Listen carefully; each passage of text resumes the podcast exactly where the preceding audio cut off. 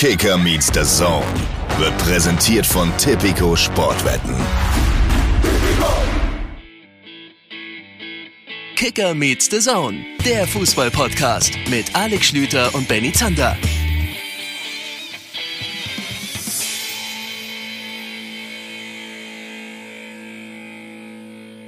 Und zack, da gibt's schon die nächste Party. Kicker meets the Zone meldet sich am späten Mittwochabend. Hallo und herzlich willkommen.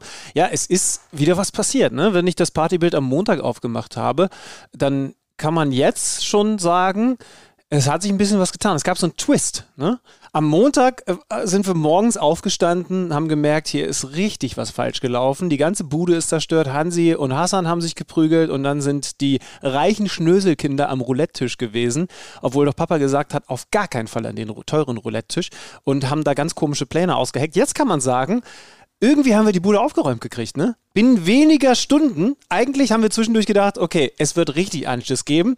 Und dann war das so eine Situation, so könnt ihr euch das vorstellen. Und so machen wir natürlich jetzt auch weiter, quasi mit genau diesem Status quo. Wir haben zwischendurch gedacht, es wird richtig Ärger geben. Wir schaffen das niemals aufzuräumen. Und dann kamen diese reichen Schnöselkinder von ihren Eltern nochmal zu uns geführt. Die waren natürlich eigentlich längst abge ab abgehauen und so richtig mit verschämtem Blick also, hm, ja, ja, wir müssen, wir müssen aufräumen. So. Und dann haben sie die, die Wohnung aber blitzeblank geputzt und jetzt ist es Mittwochabend. Wir können sagen, die Fußballwelt ist wieder in Ordnung. Mama hat, hat, hat quasi gesagt, ich muss mich entschuldigen. Genau. Und dann, und dann hat sich auch noch rausgestellt im Nachhinein, dass die reichen Schnöselkinder gefälschte Klamotten anhatten. Das war so eine, so eine unechte Rolex, ja, ja. die sie irgendwo ich im Türkei bin kurz drauf reingefallen, sonst, so, sonst hätte ich den Marian niemals eingeladen.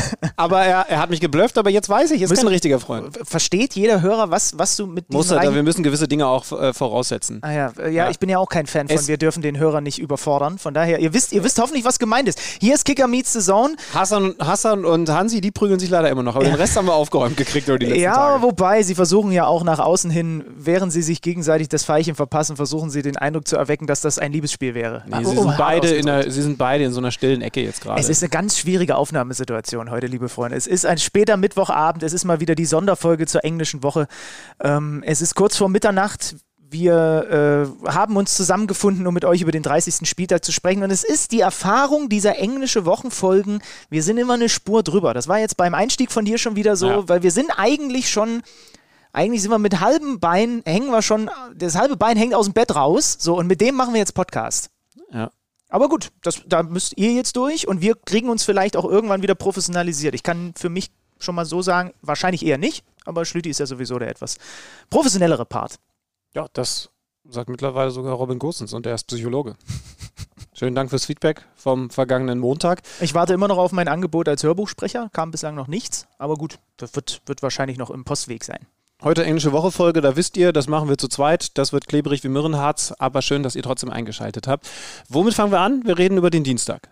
Wir reden über den Dienstag, ja. ja. Ich war fleißig. Wie, du hast, du hast ähm, natürlich warst auch fleißig. Du hast die Spiele für den Podcast intensiv verfolgt aber er nicht nur im zweiten Schritt beruflicher Natur. Also nebenbei hast du noch irgendwas Cooles anderes gemacht. Ja. Ich habe Golf-YouTube-Videos geschaut. Oh, ist das immer noch aktuell, dieses Thema? Was habe ich da für, ein, für, für, scharfe Feedbacks teilweise bekommen? Ja, die Golf-Community? Verscherz es dir nicht mit der Golf-Community. Das sind nämlich die Jungs, die du am Roulette-Tisch triffst. Ja, und das sind vor allem die, die ich dann später irgendwann mal brauche, wenn ich rechtlichen Beistand brauche oder so. Naja, wir fangen mit dem Dienstag an. Ähm, da gab's, und wir fangen mit dem frühen Spiel an, denn das hat ja im Grunde genommen den Ton gesetzt. Wieder natürlich nur acht Spieler an diesem Spieltag, weil Hertha immer noch in der Quarantäne ist. Und was passiert einfach mal am, im frühen Spiel des Dienstags? Köln schlägt Leipzig. Klar, ist doch logisch. Hat doch jeder mit gerechnet, hat wahrscheinlich jeder von euch auch sein Geld drauf gesetzt. Der erste FC Köln gewinnt zu Hause gegen RB Leipzig mit 2 zu 1 nach 0-0 Pausenstand. Okay. Hä? naja, du darfst jetzt eins nicht vergessen. Ähm, es ist jetzt kein komplett verrückter Ausrutscher der Leipziger niemals passiert, sondern, und ich finde, da wird es überhaupt erst richtig kurios, binnen weniger Tage der zweite Ausrutscher. Den Freitag zuvor, wir haben darüber geredet, spielen sie nur 0 zu 0 gegen Bielefeld. Und jetzt spielen sie 1 zu 2 in Köln. Wie kann einer Mannschaft von Jürgen Nagelsmann sowas passieren? Ich muss passieren? kurz korrigieren. 0 zu 0 gegen Hoffenheim haben sie gespielt. Bielefeld ja. hat dann am Tag drauf gegen Augsburg 0-0 gespielt. Da kann man auch mal durcheinander kommen. Wie kann das einer Mannschaft passieren? Ja, Julian Nagelsmann äh, brauchen wir nur einmal dazu zitieren und dann wissen wir alles über dieses Spiel. Wenn wir die letzten beiden Spiele zusammennehmen, dann waren es 41 zu 10, zu 10 Torschüsse für uns und 1 zu 2 Tore gegen uns. Es fehlt der Killerinstinkt und das ja. ist bei Leipzig einfach so. Und ich kann aus gut informierten Quellen, und die sind ja rund um Julian Nagelsmann im Moment durchaus beliebt, sagen, dass er schon in der Hinrunde nicht besonders zufrieden gewesen ist mit den Jungs, die da ganz vorne drin spielen. Er hat ja immer mal rotiert. Auch das haben wir in den vergangenen Wochen tief analysiert. Mal mit dem Tower, mal mit dem Forsberg, der sich dann auch mal ein bisschen fallen lässt. Aber unterm Strich haben sie da vorne zu wenig Torgefahr, zu wenig Effektivität. Du hast, glaube ich, die Chancenverwertung schon in der vergangenen Folge angesprochen genau, im Vergleich zu den Bayern. Über, sie war bei 23 Prozent und bei den Bayern und Freiburg im Übrigen ist sie bei 31. Ja. Jetzt waren es wieder 25 zu 5 Torschüsse. Und dann ist die Frage aber, ähm, jetzt muss ich zugeben, ich habe den, ich hab den, den Unterton von Julian Nagelsmann zu diesem Zitat nicht im Ohr. Hat er damit sagen wollen, naja, da seht ihr ja, das ist halt Pech, oder wollte er damit sagen, so viel wie wir uns erspielen, ist es dann Unfähigkeit, solche Spiele nicht zu gewinnen, weil wir eigentlich einfach mehr Tore schießen müssen. Ja, ja, wenn er sagt, es fehlt der Killerinstinkt, ist es zweiteres. Okay, ich habe den letzten Teil des Satzes nicht so richtig Hast du wieder nicht zugehört. Ja. Und das hat er aber in dieser Saison schon häufiger gesagt und das bezieht er im Übrigen aber nicht nur auf seine Stürmer, sondern das bezieht er auf alle. Ich habe irgendwie noch so ein Zitat im Hinterkopf, dass er sagt, ja, aber unsere Mittelfeldspieler auch. Ne? Das ging ja los, als es darum ging, wie können sie den Timo Werner ersetzen. Sie brauchen halt alle. So, und das ist ihnen Phasen, eine ganze Weile in dieser Saison ja eigentlich gut gelungen, aber jetzt ist ihnen die Effizienz komplett abhanden gekommen. Sie haben ja in der, äh, sie haben ja nochmal dann auch nachverpflichtet, also sie haben ja, nachverpflichtet ist es nicht ganz, da lief die Saison schon, dann haben sie den Sirlot noch mit dazu geholt. Ähm, der hat dann am zweiten Spieltag sein erstes Spiel. Der hat ja jetzt zumindest mal in der Rückrunde vier seiner fünf Tore geschossen. So. Aber es fehlt trotzdem, haben wir auch schon tausendmal gesagt, es fehlt so diese, dieser verlässliche eine Typ. Was hatten die für Chancen? Mukiele zum Beispiel, Riesengelegenheit, wo er den Ball zumindest auf den Kasten bringen muss. Die Effizienz ist das Riesenproblem. Man kann natürlich immer noch dazu sagen, gut, du kannst auch 45 Torchancen in einem Spiel haben, wenn du die alle nicht reinmachst äh, frei nach Marco Reus. Wenn du zumindest hinten keinen kassierst, dann spielst du wenigstens wie gegen Hoffenheim nur 0-0, auch wenn das gegen Köln auch zu wenig gewesen wäre. Aber auch das hat ja nicht funktioniert. Ich habe gerade nochmal nachgeschaut, weil du es ja richtigerweise ansprichst. Man kann auch das Mittelfeld kritisieren. Diese fehlenden Tore von Timo Werner, die müssen sowieso auf mehrere Schultern verteilt werden. Was ist in diesem Spiel das Besondere an Mittelfeldspieler Adams? Na? Er war der Einzige, aus der Startelf, der keinen Torschuss abgegeben hat. Mhm. Ansonsten haben wirklich alle, bis auf ja, Peter Gulaschi, mindestens einen Torschuss abgegeben. Insgesamt 25, Forsberg 3, Nkunku 3, Haidara die meisten mit 5. Der hat immerhin einen Treffer gemacht, aber es ist am Ende eben zu wenig. Und bei Köln muss man so ein bisschen schauen, was das jetzt wird. Am Freitag darf ich nach Augsburg, da sammle ich einen Stadionpunkt. Da war ich noch nicht im Stadion, mhm. freue ich mich drauf, mache Reporter beim Spiel Augsburg gegen Köln. Ist natürlich wichtig aus Sicht der Truppe, der Truppe von Neutrainer Friedhelm Funkel, dass sie da die Situation fortsetzen, denn wir gucken natürlich auch noch auf die Tabelle. Da ist logischerweise weiterhin alles sehr, sehr eng und äh, da ist noch brutal wichtig genau, für die Gucken wir gleich drauf. Was hat er gemacht? Er hat Jonas Hector vorne in der zweiten Halbzeit in den Sturm gestellt. Hast du es gesehen? Ich habe es gesehen, ja. Und ich dachte erst, das gibt's doch gar nicht. Also, äh, okay, das war, und dann macht er auch noch den Doppelpack. Und ich habe aber erst im Nachhinein mitbekommen, dass er ihn, weil ich das Spiel, ich war dann später am Abend selber im Einsatz, äh, dass er ihn als Mittelstürmer aufgeboten hat. Ähm, zusätzlich dazu, dass er dann auch, was ich dann noch so für Szenen gesehen habe, auch der emotionale Leader dieses Teams gewesen ist. Das muss man ganz klar sagen. Der war überall zu finden. Und ähm, ich bin mal, ich bin mal ein bisschen in die Nerd-Ecke abgebogen, was Jonas Hector angeht, weil ich das Zitat von Friedhelm Funke gelesen habe. Jonas hat unter anderem auch mit seinen Luftduellen uns enorm gut getan. Vor allem auch gegen Upamecano. Und dann habe ich mir, Schlüdenmann, und ich hoffe, dafür gibt es jetzt einen Klaps auf die Schulter, ich habe mir jedes einzelne Luftduell von Jonas Hector in der zweiten Halbzeit angeguckt, als er dann Mittelstürmer gespielt hat. Und ich dachte, das gibt's gar nicht. Da waren allein fünf, sechs Duelle gegen Dayo Upamecano dabei, wo er mit Timing, mit, mit, einer, mit, mit einer auch ziemlich krassen Sprungkraft, also ich muss gestehen, wir hatten das damals bei Chris Kramer, ne? dem haben wir diese Statistik hingeworfen, du bist nach Witze der zweitstärkste Kopfballspieler im Mittelfeld. Man achtet bei, den, bei, bei so jemandem wie Jonas Hector, achte ich nicht so krass auf diese Kopfballstärke. So. Und das war unglaublich. Der hat insgesamt in diesem Spiel 61 Prozent seiner Kopfballduelle gewonnen. Und wie gesagt, ich habe nur die in der zweiten Halbzeit, als er dann vorne drin gespielt hat, mir angeguckt. Und der hat dann gefühlt am Ende, in der Schlussphase, hat er überhaupt gar keins mehr verloren. Und das wohlgemerkt gegen so einen Büffel wie Dario Upamecano, der teilweise mit unglaublich viel Anlauf reingesprungen kam in die Duelle. Der Hector hat das Ding trotzdem verlängert. Fand ich bemerkenswert. Und dazu hat er noch zwei sehr wichtige, schöne Tore gemacht. Eins per Kopf. Kriegst du einen Schulterklopfer? Weil ich die Software kenne, über die man das relativ easy rausfiltern kann, kriegst du nur einen kleinen Schulterklopfer, so einen vorsichtigen, aber, aber trotzdem Respekt oh. dafür. Ja. Ähm, also, es ist spannend, dass er das macht. Übrigens, ja, Funkel hat selber auch die Kopfballstärke gelobt, aber er hat ja auch die Begründung vor allen Dingen darüber bezogen, dass er darüber gezogen, dass er äh, vorne einer ist, der den Ball auch mal halten kann und zwar auf eine etwas andere Art und Weise als so ein ganz klassischer Wandspieler, mhm. sondern Jonas Hector ist natürlich nicht zwingend der Pfeil vorne drin, der den Ball in den Raum gespielt haben will, sondern ich komme mal einen Tick entgegen im richtigen Moment. Ja, ich kann Kopfballduelle gewinnen, das ist richtig, aber er ist eher einer, der den Ball in den Fuß haben will Genau, und, ja. und das jetzt auch gar nicht immer mit, so, okay, Schultern breit, Lukaku-mäßig, aber einer, der vorne ein spielerisches Element reinbringen kann und das hat gut funktioniert. Bin gespannt, da sind wir jetzt gerade so ein bisschen am Rätseln mit Blick auf Freitag, auf unser Spiel, äh, das wir auf The Zone haben, ob er das wieder so machen wird. Er hatte ja Duda auch noch vorne und dann gab es eben diese, diese Positionsveränderung Weil, in der der, zweiten weil, Halbzeit. weil die Wege zu weit waren für Hector, hat er gesagt, in der ersten Halbzeit. Und dann, äh, da gab es ja auch dieses Bild, wo Friedhelm Funkel, äh, als Hector in die Kabine gehen will, unmittelbar nach der ersten Halbzeit nochmal zwei Minuten intensiv auf den einspricht. Und Gott sei Dank hat er nicht sich irgendwas zurechtgestottert über schnelle Gegenspieler, sondern hat mit Hector die richtigen Worte gefunden. Da müssen wir auch gar nicht in die andere Richtung nochmal austeilen. Äh, und das ist also krass, ne? Zweites Spiel für Funkel und er zückt direkt so ein Ding, womit keiner rechnet und dann macht er direkt einen Doppelpack und gewinnt gegen Leipzig das Spiel. Und, und äh, wollen wir nochmal ganz kurz darüber sprechen, dass äh, Dario Upamecano jetzt schon ein paar Mal, bilde Ja. ich mir ein, nicht gut Ja. ausgesehen hat in den letzten Wochen und bei dem 1-0 zum Beispiel auch. Der Hector läuft nach Kölner Ballgewinn aus dem Mittelkreis nach vorne durch. Und Upamecano verliert ihn einfach, er markiert ihn erstens nicht und er verliert ihn auch komplett aus den Augen. Und Hector setzt sich nur ganz leicht nach hinten Mhm. ab. Upamecano wird überflankt und er nickt das Ding ein. Lustig, hast du ja auch notiert, ne? Weil äh, er ist, ist mir auch aufgefallen, weil das war keine krasse Bewegung und es war eben auch keine Situation, wo man irgendwie überlegen kann, ah, da hat er eigentlich übergeben, da war die Kommunikation nicht perfekt. War der Einzige im Genau, Strafraum genau, bei es war völlig klar, du bist da, ich bin hier, wir beide müssen jetzt hier im 16er aufeinanderprallen, ich habe dich zu verteidigen und dann ist er komplett blank am langen Pfosten. Also, Ganz komisch. Ja, äh, fand ich auch sehr, sehr seltsam. Ich glaube, dass Upamecano sich da noch entwickeln wird. Ich glaube, dass er auch, äh, also definitiv eine gute Verpflichtung für die Bayern ist. Ich glaube aber auch, weil das darf man den Bayern nicht unterschätzen, äh, ich mache jetzt eine Brücke in Richtung des Spiels der Bayern, dass äh, bei den Bayern ja auch viele Leute nicht mit dem Wechsel, sondern nach dem Wechsel noch einen weiteren Schritt gemacht haben. Ne? Ja, ja. Also Leon Goretzka ist vielleicht das Ja, das aktuellste guter Beispiel. Transfer. Und das traue ich Upamecano auch zu. Äh, muss aber sagen, der geschätzte Kollege, der übrigens hier, exakt hier mit uns eine Folge aufgezeichnet hat, Sandro Wagner, Mhm. ist ja der Meinung, Konate ist der talentiertere in der Innenverteidigung von RB Leipzig. Na gut, der bringt auch nochmal mehr Körpergröße mit. Mhm. Und ist im Spielaufbau seiner Meinung nach besser?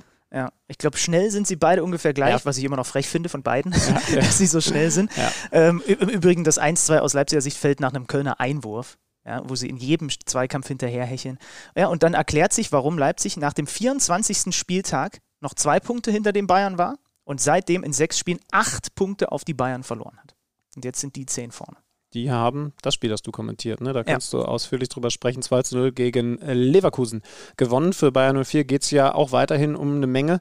Sie bleiben aber eben auf der 6, weil Weil Leverkusen sich nichts getraut hat. Also mit dem eingezogenen Schwanz zwischen den Beinen, um mal im Hundebild zu bleiben, in der Allianz Arena aufgetreten ist. Vor allem in der ersten Halbzeit. Zitat Sven Bender, wir waren da viel zu ängstlich und nicht am Anschlag. Zitat Lukas Radetzky, wir waren zu willenlos. So, und genau das spiegelt sich wieder. Nach 13 Minuten ist das Spiel entschieden. Äh, Choupo-Moting und Kimmich mit den Toren. Die Bayern beginnen super dominant, super fokussiert, überhaupt nichts zu sehen von irgendwelchen Querelen nach der äh, Flick-Ansage da jetzt im ersten Spiel. Haben einen richtig guten Musiala wieder dabei gehabt. Ich habe jetzt auch noch mal ein bisschen genauer auf Choupo-Moting geachtet, der mir echt gut gefallen hat, der viel mitspielt, der viel unterwegs ist.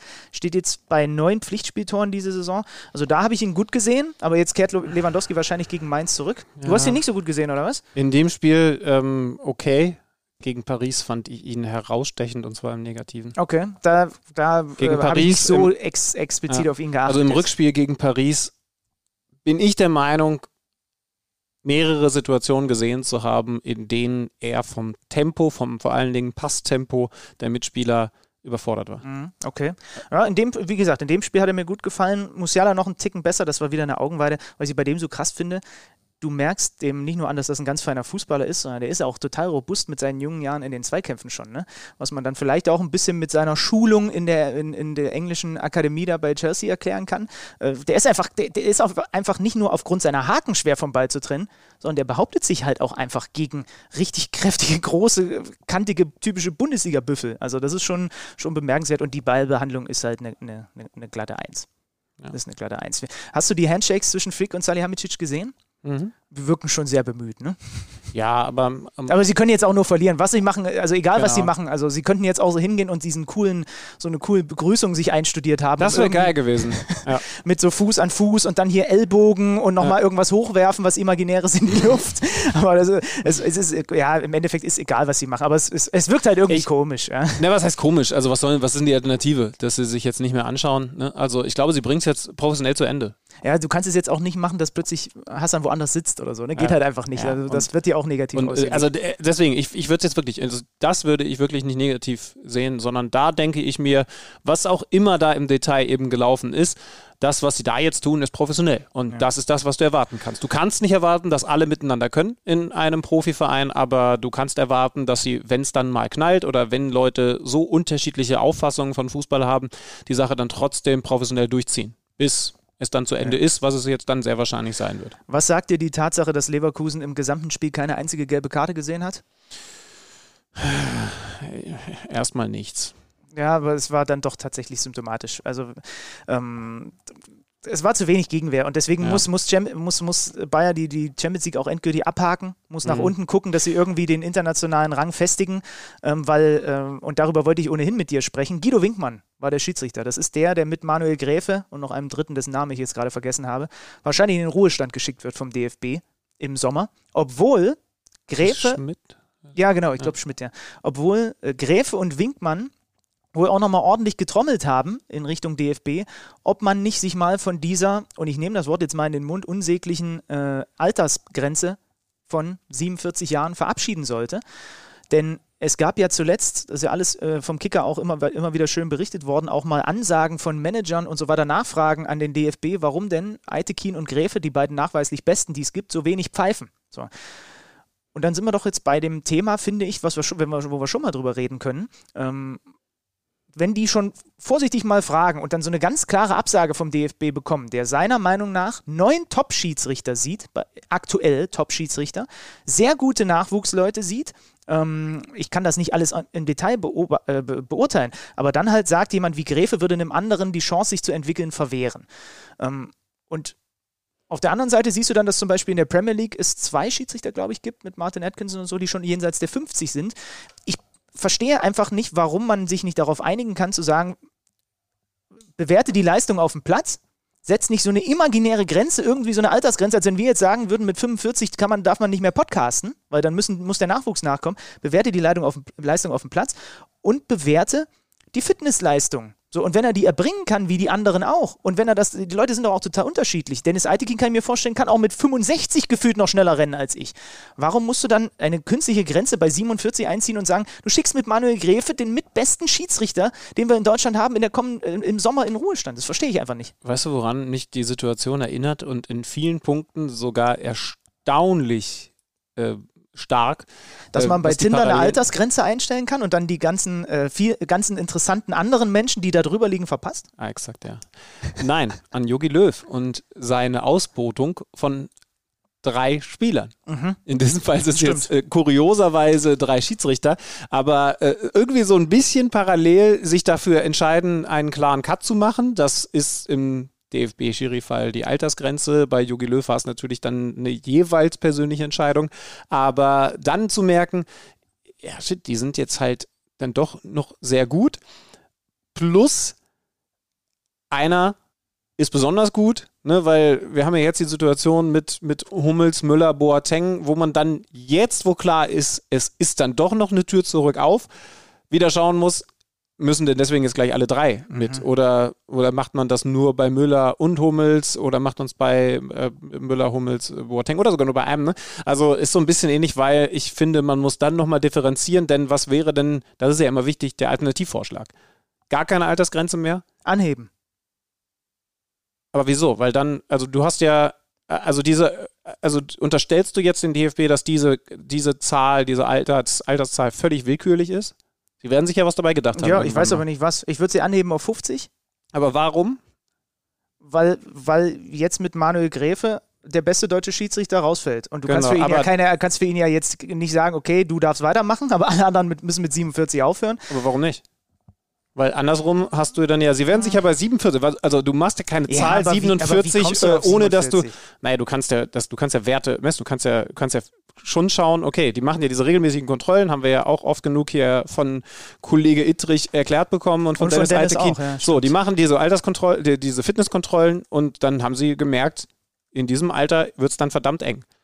Und die Wahrheit ist natürlich auch, es wird immer Leute geben, genauso wie es Fußballer gibt, äh, die mit 38 noch spielen können, während andere mit 33 nicht mehr schnell genug sind. Ja, Das aber bei denen gibt es keine willkürliche Altersgrenze, weißt du? Die gehen Genau. dann einfach irgendwann in Rente, wenn sie wollen. So, Und da und- hast du meine Meinung. Ja, genau, okay. Darauf können wir uns meinetwegen gerne einigen. Das ist so ein bisschen wie, als wenn du den Leuten sagen würdest, ab 60 dürft ihr alle kein Auto mehr fahren. Meine Oma fährt mit über 80 noch super Auto und viel besser als manche Leute mit f- 23. Ja, ähm, Wie beim, wie beim Führerschein wäre ich, glaube ich, dafür, dass du halt einfach. regelmäßig kontrollierst. Genau. So, aber das Ja. machen sie im Schiedsrichterwesen ja sowieso. Die haben ja, diese Leistungstests. Im Grunde genommen gibt es sogar jede Woche für Manuel Gräfe, er pfeift ja noch nicht mal, glaube ich, jede Woche, äh, einen Leistungstest. Nämlich ein Spiel, was er pfeift. So. Ja, aber ja schon noch regelmäßige Ja, Leistungstests. ne? genau, und die Also, gibt es dann auch, alle ja. halbjährlich Aber mindestens. recht, genau, wenn du. ne? Ja, ja. Und aber seinen Führerschein behält er ja, ne? Da, das hoffe ich. Es kommt ja auch noch eine Sache dazu. Ähm, es soll ja nicht so enden wie bei dem einen legendären Kreispokalfinale, wo wir einen, weiß nicht, 75-jährigen Schiedsrichter hatten mit so dicker Brille. Ich zeige eine sehr dicke Brillenstärke gerade an, liebe Hörer, der wirklich alles nur aus dem Mittelkreis gepfiffen hat. Der hat aber auch keine VAR-Unterstützung. So, also, solange sie das Tempo in einem bestimmten Rahmen, der vorgegeben ist, mitgehen können, ist das auch alles halb so wild. Und mir ist viel wichtiger eine souveräne Spielleitung, und die kommt nun mal erst mit der Erfahrung, ja, als alles andere. Und einfach den mit Altekin für mich Besten zu verabschieden, wegen so einer willkürlichen Grenze, halte ich für absoluten Quatsch. gibt nichts Romantischeres in meinem, in meinem Kopf als, und deswegen lasse ich auch nicht zu, dass sich darüber irgendjemand lustig macht, als ein Amateurschiedsrichter, der im Alter von 80 Jahren, wo er sich tatsächlich nicht mehr so sehr bewegen kann, dass er den Mittelkreis verlässt, an einem Sonntag, Vormittag, Mittag auf irgendein Kleckerdorf fährt, du recht. Von seiner Ehefrau. Die beiden sind seit 50, 60 Jahren verheiratet, aber sie ist immer noch da, wenn er pfeift. Das sind für mich die romantischsten Bilder in meinem Kopf, die ich jemals gesehen Es habe. sollte auch- es Und sollte auch nicht, Denkt immer daran, bevor ihr. Natürlich hat man eine ganze Menge. Oft hat er auch noch hat, so eine sie, hat die, Sonnenbrille. sie dann. hat die Brotbüchse dabei, Ja, da hat den Käsebrot mit drin und, und so, so, so, so ein Thermobecher. Ja, da ist der, es ist der. Thermobecher. Das Und seht ihr nicht, weil 50 ihr in der Halbzeitpause natürlich die Anschnauzerei von eurem Trainer bekommt. Aber draußen gibt es von, von, von Oma Hildegard den, die, den, den Thermotee für, für den Schiri, der die erste Halbzeit komplett in der Mittellinie, im Mittelkreis verbracht hat. Aber seid ehrlich, das ist das Leben, was wir uns alle wünschen. Und äh, ganz wichtig an dieser Stelle auch mal einen dicken Shoutout an jeden Schiedsrichter und jede Schiedsrichterin. Ach, jetzt komm hier nicht wieder das, mit der. Nee, pass jetzt auf holst jetzt. du dir wieder pass auf, Likes. Pass auf, die, die sich das wirklich antun, auch von Leuten wie mir, Sackgesicht. Ja. Angeschnauzt zu werden von meinem, ganz im Ernst, das muss man mal drüber nachdenken jetzt. Es gab Menschen, die haben sich von meinem 16 Jahre alten Ich voll labern lassen. Und ja, für, für das ist ja schön und gut, dann entschuldige dich persönlich bei denen, aber du musst jetzt hier nicht wieder Likes abstauben. Du hast dir Schulterklopfer abgeholt, du hast jetzt Likes für so eine Schiedsrichter-Lobhudelei abgeholt. Wollte ich an dieser Stelle einfach mal Ja. Mhm. loswerden. Wir gehen weiter zum nächsten Spiel. Also, die Bayern werden Meister, hat Schlüter schon hundertmal gesagt. Jetzt haben wir jetzt liebe Schiedsrichter. jetzt Wirklich. zehn Ihr, Punkte euer Vorsprung vor RB Leipzig. Und was hatten wir dann noch? Es, äh, wir machen erstmal dann mit dem nächsten Champions League-Team weiter, bevor wir uns ganz anderen Dingen zuwenden. Eintracht Frankfurt gewinnt gegen den FC Augsburg mit 2 zu 0. Und das ist dann ein, äh, ein, ein Sieg. Vor allem natürlich, hat Adi Hütter, glaube ich, auch nach dem Spiel gesagt. Wie er dann zustande kommt, ist erstmal wurscht aus äh, Frankfurter Sicht. Hauptsache erstmal rehabilitieren für die Gladbach-Nummer. Ja. Das ist das Wichtigste. Ich glaube, das Spiel können wir äh, etwas kürzer fassen, weil es ein klassisches, im Gegensatz zu Leipzig gegen Köln, ein klassisches Oben gegen unten Spiel war, bei dem sich das bessere Team durchsetzt. Es ist allerdings äh, mein Lieblingstor von diesem Spieltag gefallen, Hinteregger. Mit einem Kopfball, bei dem man nach einem Fehler in der Verteidigung suchen kann, bei dem man aber meiner Meinung nach einfach nur sagen sollte, ja krass durchgesetzt. Ein, ein Kopfballtor des Willens gegen zwei Gegenspieler. Er geht er geht einfach mit allem, was er hat, rein. Das sind Kopfballtore, muss ich ehrlich sagen. Die habe ich nie erzielt, weil ich habe immer ein ich habe da schon die, die geplatzte Augenbraue gesehen. Und deswegen hätte ich mich nie getraut, Aber da so hinzugehen. Ich, Aber Hinti macht's halt. Ich spiele den Spielverderber. Heiko Herrlich hat nach dem Spiel gesagt, und da kann man ihm vielleicht sogar folgen, er hätte bei de, da gar nicht mehr auf dem Feld sein dürfen. Weil als er da den Marco Richter war, an der Seitenlinie wegflext, gab es nur Gelb. Das war absolut dunkelgelb mit Tendenz zu Rot. Und sechs Minuten später machte das 1 zu 0. Und darüber hat sich äh, Heiko Herrlich nach dem Spiel enorm aufgeregt, weil er sagt, der Typ, der das Ding da macht und mit diesem Durchsetzungsvermögen, was du ansprichst, der kam deutlich zu spät bei dieser Grätsche, trifft ganz klar den Gegenspieler. Ähm, ist keine muss-rote Karte, aber es gibt auch Schiedsrichter, die dafür rot geben. Ich kann zumindest ein bisschen den Augsburger Unmut verstehen. Ja, Richter und Henker. 2 zu 0 für Frankfurt gegen Augsburg, die damit schon noch nach unten schauen müssen. Ne? Ja, was haben sie denn jetzt? 33, 33 Punkte, Punkte ja. und zwei Spiele mehr als, als Hertha. Das muss man immer es im bleibt Hinterkopf kompliziert. Ja. ja. Hertha hätte an diesem Spiel dagegen Freiburg das für den Hinterkopf gespielt. Haben wir, jetzt haben wir bei Hertha zwei im Sinn.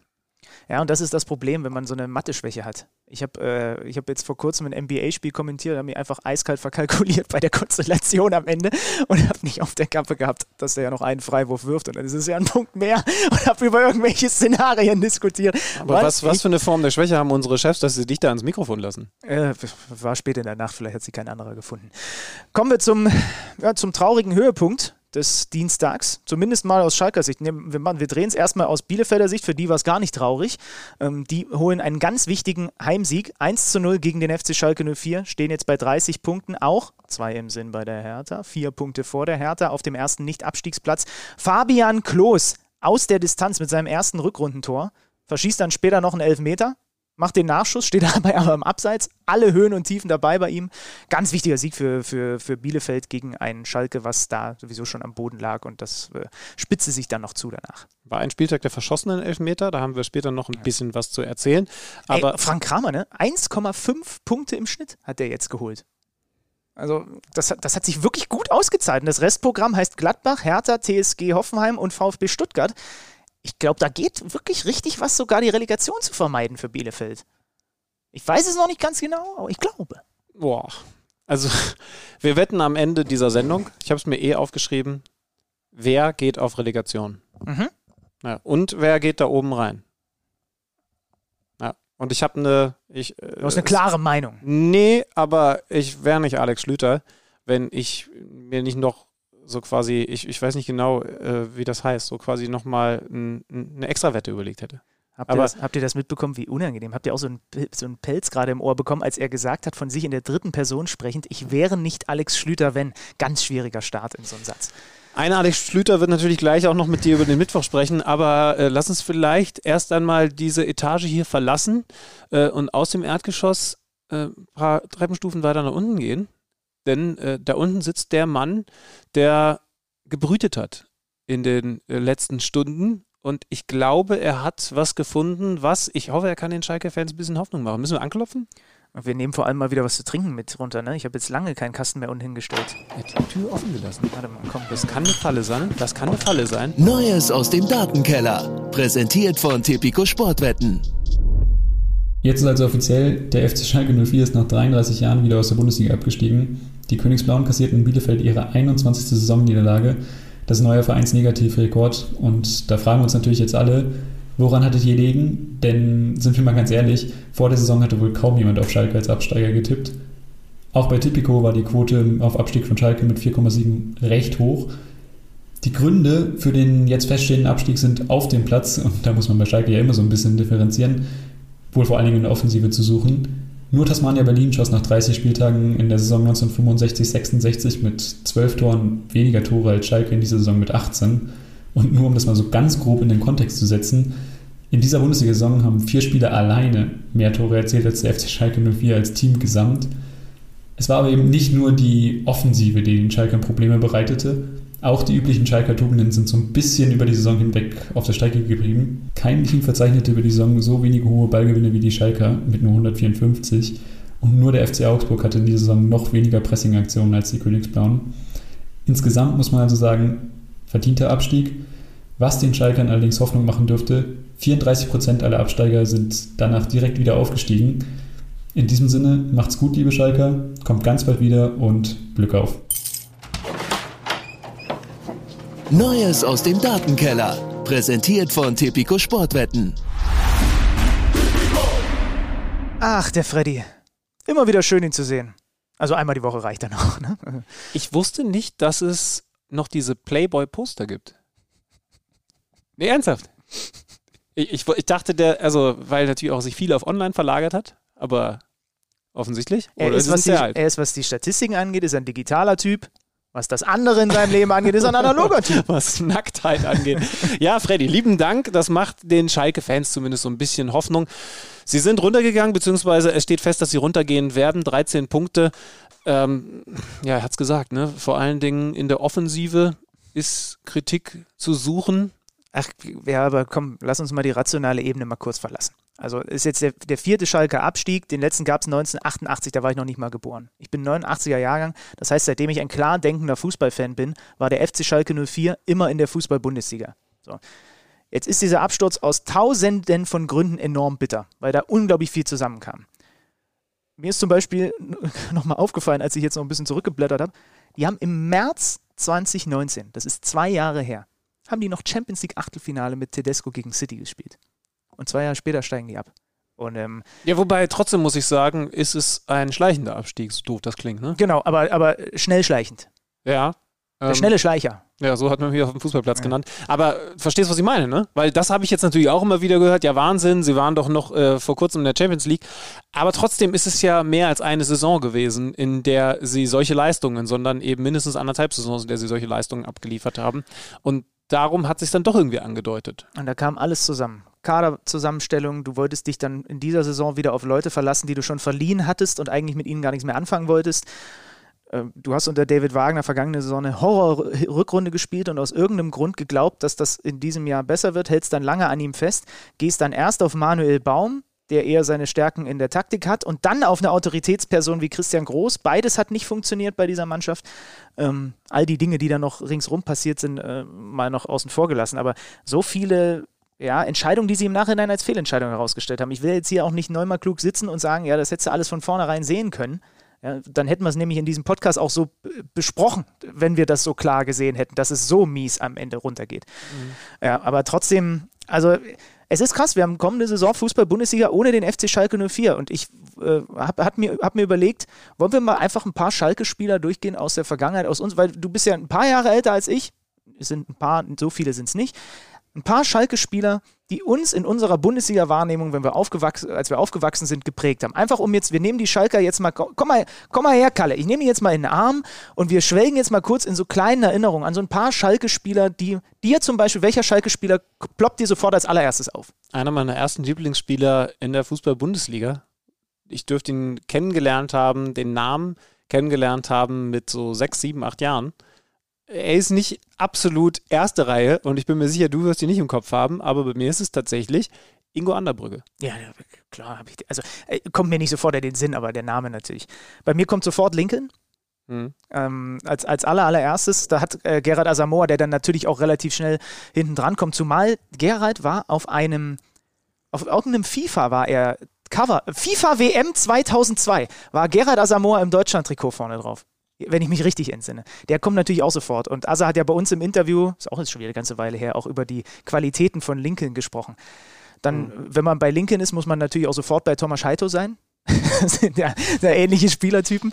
Ah, Wobei, hatten, ich habe noch Marcello Bordon. Ja. ja. natürlich auch prägend bei Stuttgart, aber, aber so als Type, als Athlet hinten in der Innenverteidigung fantastisch. Natürlich kommt den meisten weiterhin erst einmal diese Ära der Eurofighter mit Marc Wilmots und wie sie alle heißen. Juri Mölder. Ja.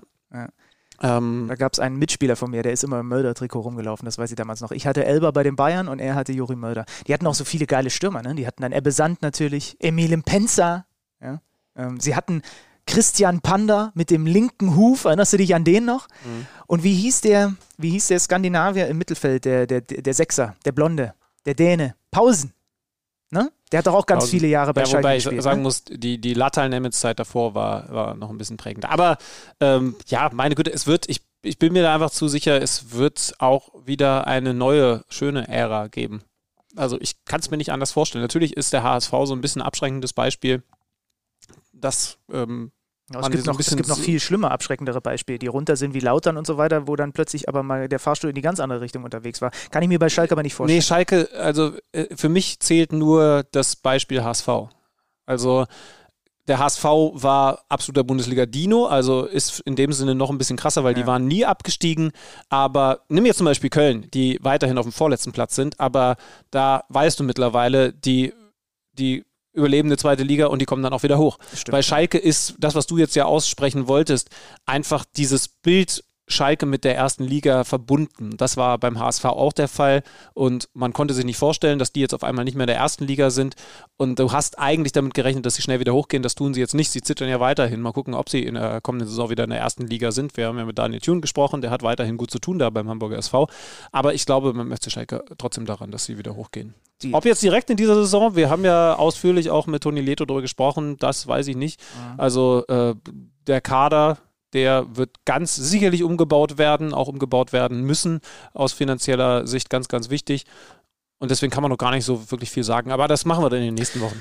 Die, äh, die Beine, weil du gerade das Wort Zittern gesagt hast, des ein oder anderen Schalke-Spielers, der ja auch die Saison eigentlich noch mit dem Club zu Ende spielen muss, weil die Saison ist noch nicht durch, werden auch immer noch zittern, was, was dann an dem Abend passiert ist, in der ja, Nacht passiert ja. ist ähm, die wahrscheinlich asozialsten äh, Sachen, die passieren können, wenn äh, in der Nacht es Jagdszenen gibt auf Spieler. Äh, die Leute dem Marc Uth hinterherrennen, ist übrigens auch nicht lustig, ein Spruch, so schnell dann auf Social Media, so schnell ist der Uth in die ganze Saison über nicht gerannt. Der ist da weggerannt, weil er Schiss hatte, dass sie ihn richtig vermöbeln. Und das wäre ziemlich sicher auch passiert. Was ich gehört habe äh, in Richtung äh, äh, Gerald Asamoah, der was abbekommen hat, ähm, Mike Büskens, also Urschalker.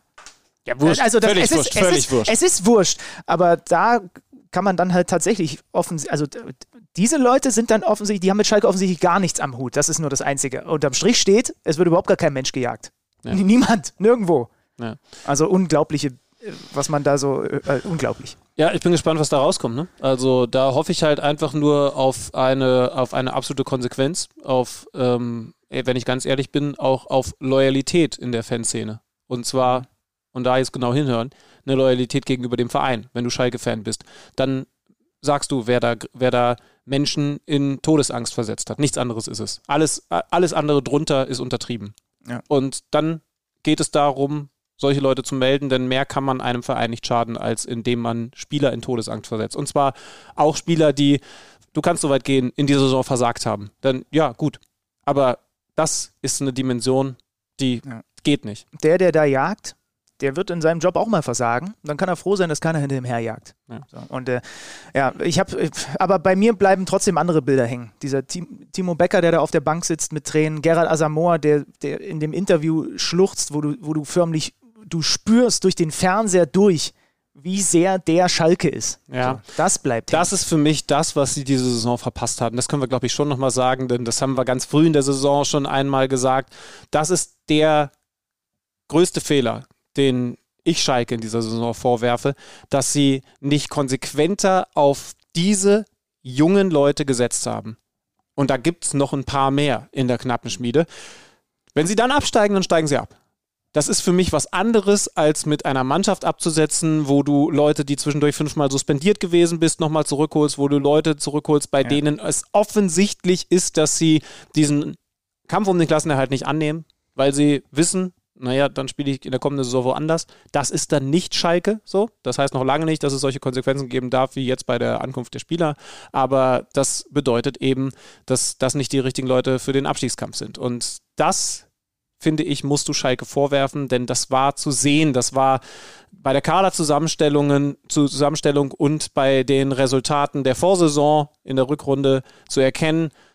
Dann hau da einen jungen Haufen aufs Feld und wenn der am Ende bei 13 Punkten steht, okay, aber dann ist wenigstens klar, die Jungs haben sich einen Arsch aufgerissen ja. und die Jungs, die tun auch alles dafür, in der zweiten Liga wieder da zu sein. Jetzt hast du eine Entfremdung und einen Abstieg. Das sind die zwei schlimmsten Sachen, die in einem Verein passieren können. Wir springen in die Spiele von heute. Ist ja, ist noch Mittwochabend? Nee, jetzt ist schon Nacht. Äh, wir gehen rein und fangen direkt einfach, komm, mit unten an, wenn wir einmal bei Schalke jetzt waren. Bremen gegen Mainz. Ungemein wichtiges Spiel. Bremen verliert's. Es war, war strittig ohne Ende. Äh, Mainz gewinnt durch Adam Soller, der hat, glaube ich, Ewigkeiten in der Bundesliga nicht mehr genetzt. Äh, Ball prallt ab und er drückt ihn dann äh, über die Linie.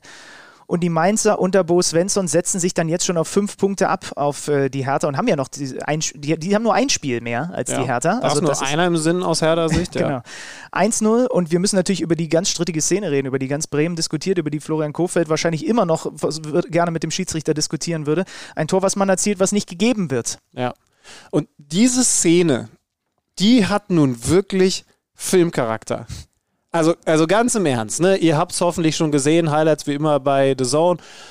Zentner kriegt einen relativ harmlosen Kopfball nicht festgehalten. Der Ball prallt ab, rutscht ihm also aus den Händen, er setzt Aber nicht nach. weit von ihm weg. Ne? Genau, Ja. er setzt nach und dann kommt äh, welcher? Möwald. Möwald. Mit dem Fuß ran, drückt den Ball Unter Zentner durch. unter Zentner durch, äh, der Ball landet im Kasten. Ja. Also das, äh, er lässt ihn quasi so halb fallen. Und das ist dann, da sind wir in dem, äh, in dem Gebiet, hat der Torhüter eine Kontrolle über einen Ball oder nicht? Zumindest im ersten Moment. Genau, und da wurde dann natürlich drauf geschaut, wir haben uns auch alle Interviews angeschaut, war eine Kontrolle da. Ähm, ah, ich habe es jetzt gerade wieder zugemacht, aber Colinas Erben hat auch nochmal die Definition rausgesucht, wann ist denn ein Ball unter Kontrolle eines Also Torhüters? es müssen zum ne? Beispiel nicht zwei Hände am Ball sein. Es reicht, wenn eine Hand am Ball ist und den Ball zum Beispiel auf den Boden drückt. Genau. Dann ist es Kontrolle. Und da ist ganz wichtig, Oder an den Luft- Körper drückt. Oder festhält. Du kannst Ja, ja, theoretisch, genau, ne, indem du runtergreifst oder unglaublich lange, große äh, Da kann ich nicht Hände, mitreden, Finger ja. hast, ne? So, aber äh, tatsächlich hast du recht, wenn er ihn mit beiden Händen festhält oder eine Hand gegen eine Oberfläche hält, du hast es richtig gesagt, oder mit einem Teil der Hand des Arms berührt, es sei denn, und das ist wichtig, weil das ist passiert, der Ball springt vom Torhüter ab oder äh, der Torhüter hat den Ball abgewehrt. Das Mhm. war dann eben so ein Fall. Das heißt, es, äh, es würde dann nicht reichen, dass er den, so wie er es möglicherweise gemacht hat, in der Luft leicht berührt. Nachdem wir da 26 Lupen zugesehen haben, kann man nicht sagen, dass er ihn in der tausendstel Sekunde, in der Möwald da mit dem Fuß am Ball ist, tatsächlich berührt hat. Der, der, der, der Ball ist quasi Und- unter seinem Oberkörper, er beugt sich über den Ball und hat die Hände links und rechts vom Ball. Ja. Aber in Und dem die- Moment hat er ihn gerade kurz losgelassen. Genau, die linke Hand ist sehr nah dran, aber eben nicht entscheidend dran. Und wie gesagt, von dem, was wir hier sehen im Regelwerk, hätte er die Hand sogar am Ball haben können. Es wäre keine Kontrolle gewesen. Per Definition. Also, also hätte der Treffer zählen müssen. Und die Bremer regen sich zu Recht auf. Und dann kommt in diesem Hollywood-Blockbuster Keeper Zentner ans Mikro. Und sagt, nachdem wir hier eigentlich alle Lupen platziert haben, für mich richtig das abzupfeifen, richtig, dass der VR eingegriffen hat, ohne dass der Schiedsrichter rausgegangen ist übrigens, auch ein Diskussionsthema. Denn Möwald trifft meine rechte Hand, bevor er den Ball spielt. Und die Lupen alle schön noch mal ein paar Zentimeter nach links gemacht. verlegt. Haben wir gerade hier alle gemacht. Ja. und, und, und was haben wir gesehen? Es stimmt tatsächlich. Ja. Das heißt, der Torhüter hat in dem Moment keine Kontrolle über den Ball, weil der Möwald mit seinem Fuß ihm quasi an die Hand tritt oder ihn da trifft. Und deswegen ist die Hand nicht da, wo sie in der Schwungbewegung nach drüben zum Ball eigentlich gewesen wäre. Ja, was aber in dem Moment sogar relativ egal ist, denn da tritt jemand, bevor er an den Ball tritt, äh, jemandem an die Hand. Äh, Also dem, dem Torhüter.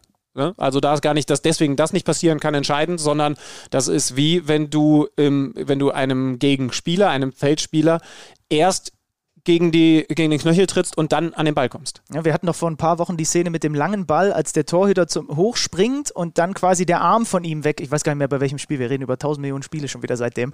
Ähm, aber da, da hast du das so schön erklärt. Das ist wie wenn du bei einem Feldspieler das Bein wegkickst. Ja. So, und das war in dem Fall bei ihm tatsächlich ist ganz schwer zu sehen gewesen. Also unterm Strich ist es doch richtig, dass es nicht gezählt hat. Und jetzt kommt der letzte Twist. Was ist denn jetzt noch? Wir denken, das Ende ist da, alle sind wieder zurück im Auenland. Aber warum ist jetzt noch auf dieser DVD eine halbe Stunde Film? Bonusmaterial? Es ist Bonusmaterial und das wird präsentiert von Marcel Holstein. Vielen Dank. Über Twitter hat er mir geschrieben, schön und gut, nachdem ich getwittert habe, hey, offensichtlich haben sie eben was anderes bewertet, nämlich das Treten der Hand von Schiedsrichter Zentner. Die Entscheidung des Schiedsrichter, Schiedsrichters war aber indirekter Freistoß. Es ging danach mit indirektem Freistoß weiter. Also kann er den Treffer an der rechten Hand nicht beurteilt haben. Das wäre dann ein direkter Freistoß gewesen. Es ging also um das Vergehen Ballkontrolle, nicht um den Treffer an der anderen Hand. Oh oh. Also ist jetzt doch wieder Quatsch. Es ist, wenn er das so laufen lässt, weiterlaufen lässt, entweder ein Fehler in der Sport, äh, in, der, in der Spielfortsetzung Ja, okay. vom Schiedsrichter Oder tatsächlich nicht die Bewertung faul durch Körperkontakt, denn er hat völlig recht. Dann hätte es mit direktem Freistoß weitergehen müssen. Ja, aber was, aber was, was machen wir denn jetzt? Ist es jetzt richtig gewesen oder nicht? Kommt drauf an, wie er es begründet, oder was? Wie es der, wie es der Also, Schiedsrichter begründen würde. Genau. Und, Das und, wäre jetzt der, der Zankapfel. ja, genau. Du kannst ja auf, äh, auf der DFB-Seite schauen, was genau haben sie denn angeschaut. Und da steht aber eben, sie haben geschaut, ob es ein Foulspiel ist. Und Aber es kann ja beides sein. Genau, wobei ich nicht weiß, ob das, was wir jetzt vor der, vor der Werbepause, bevor dann der Twist kam, dass er die Hand gespielt hat, die rechte Hand, ob das eine Bewertung gefährlichen Spiels gewesen wäre, ne? Weil das wäre ja so ein bisschen Situation wie bei hohem Bein. Ne? Ach so, ja. Ist es dann nur Torhüter gefährliches schon- Spiel? Oh, Da bin ich sagen, da, da hört es dann bei mir auf. ah, es kommt gleich noch mehr Schiri-Talk. Ich bin, das, das Köpfchen raucht schon wieder. Ja, gut, also Also es wird, also wir müssen an dieser Stelle sagen, äh, es gab nochmal einen krassen Twist, aber vielleicht ein offenes Ende.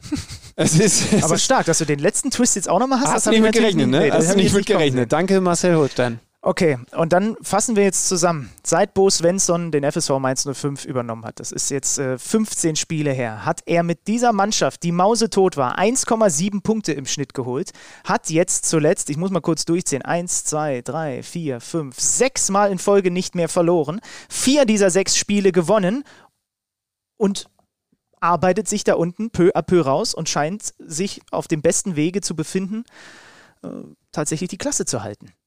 Und zwar auch mit viel Intensität. Wir haben darüber gesprochen, wie, er, wie die Mannschaft unter ihm jetzt mittlerweile auftritt. Ein ungemein wichtiger Sieg in diesem Spiel.